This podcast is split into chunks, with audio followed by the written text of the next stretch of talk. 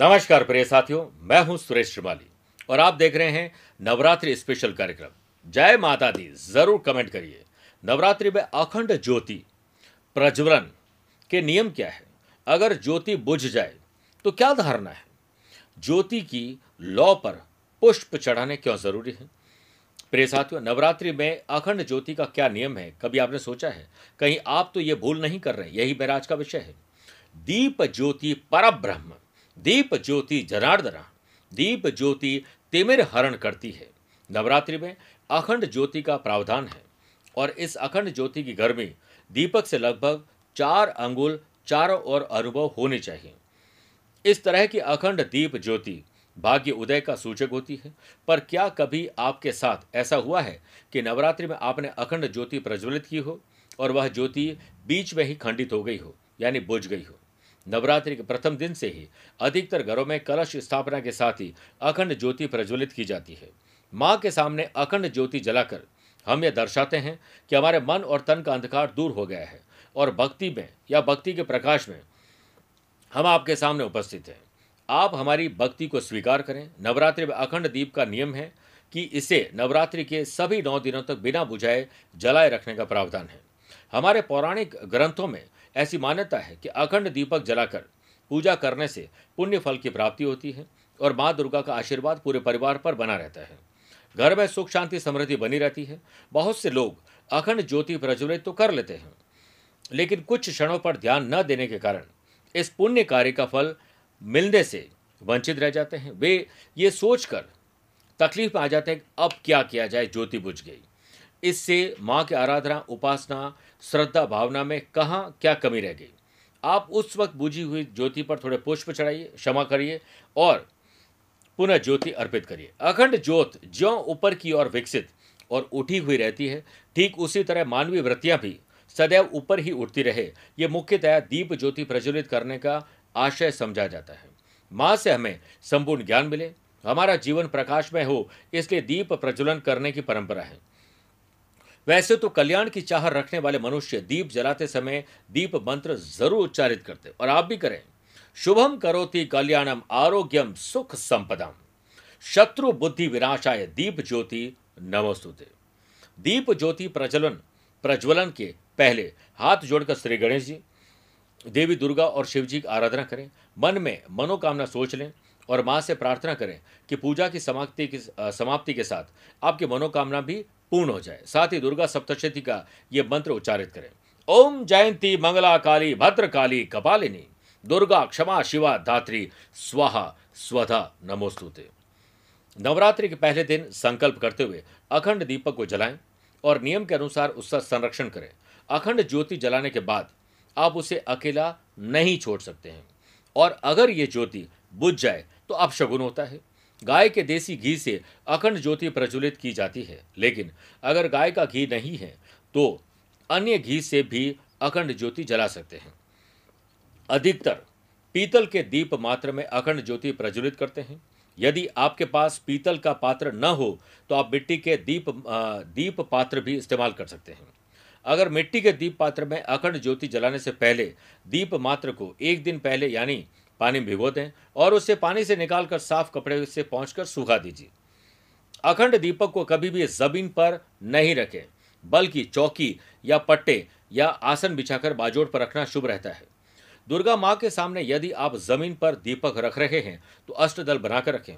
अष्टदल आप गुलाल या रंगों द्वारा चावलों से भी बना सकते हैं। अखंड ज्योति की बाती रक्षा सूत्र यानी कलावा से बनाई जाती है। सवा हाथ का रक्षा सूत्र जो कि पूजा में प्रयोग किए जाने वाले कच्चा सूत की तरह होता है, इतना बड़ा। इसे लेकर बाती की तरह दीपक में बीचों बीच रखना चाहिए। दीपक प्रज्वलन के लिए घी न हो तो आप तिल का तेल या सरसों का तेल भी प्रयोग में ले सकते हैं।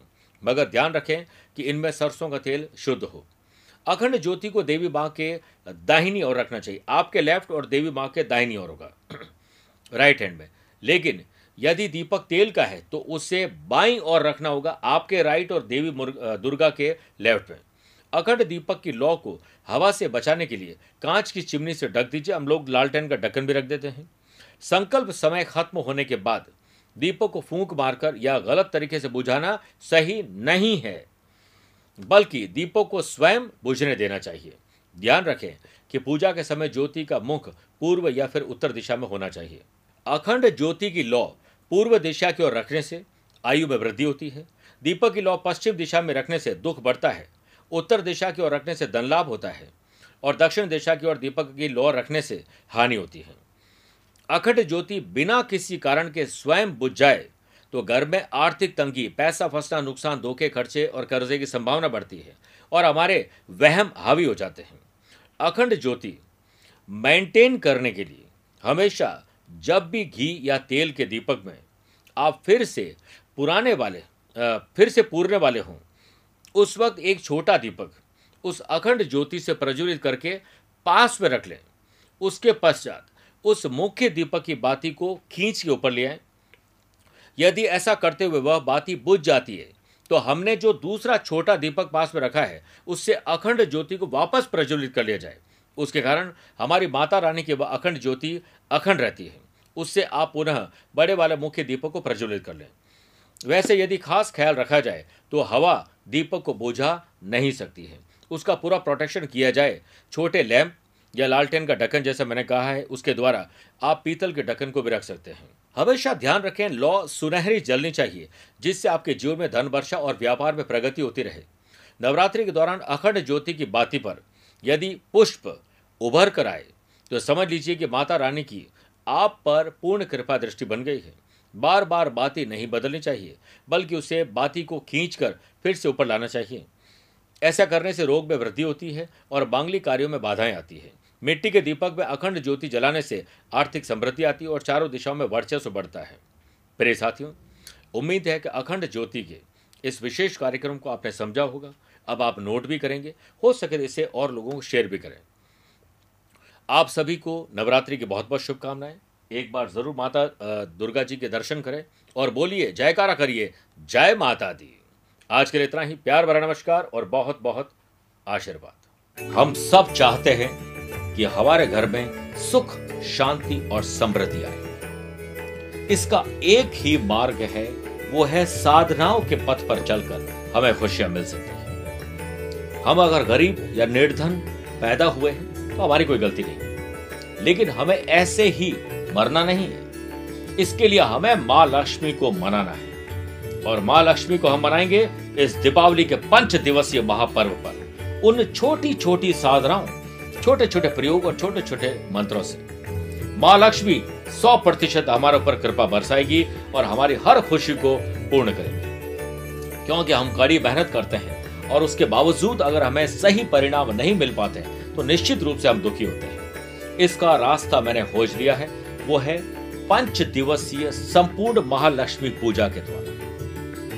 मैं आध्यात्मिक साधना सिद्धि केंद्र के सभी विद्वान पंडितों के साथ, आप सभी भक्तों, शिष्यों, साधकों के लिए और माँ लक्ष्मी के विशेष कृपा को आप तक पहुँचाने के लिए पंच दिवसीय संपूर्ण दीपावली पूजन पैकेट का हमने निर्माण किया है। नवरात्रि में उसको अभिमंत्रित कर रहे हैं, प्राण प्रतिष्ठित और मंत्र चैतन्य युक्त कर रहे हैं। उसके बाद ये आप सभी के घरों पर पहुँचाया जाएगा। जिसके लिए आपको हमारे जोधपुर कार्यालय में दिए गए नंबर पर संपर्क करके आप अपने एड्रेस को नोट करवा सकते हैं और संपूर्ण जानकारी भी प्राप्त कर सकते हैं। मुझे विश्वास है कि सही और सटीक विधि से अगर हम माँ लक्ष्मी की पूजा करेंगे तो ये दीपावली हमारे हमारे लिए यादगार साबित होगी। और यह किसी वरदान से कम नहीं होगा। आप सभी को बहुत बहुत शुभकामनाएँ। साधना पैकेट प्राप्त करने के लिए संपर्क करें। Nine eight two nine zero two double six two five. Nine three one four seven two eight one six five.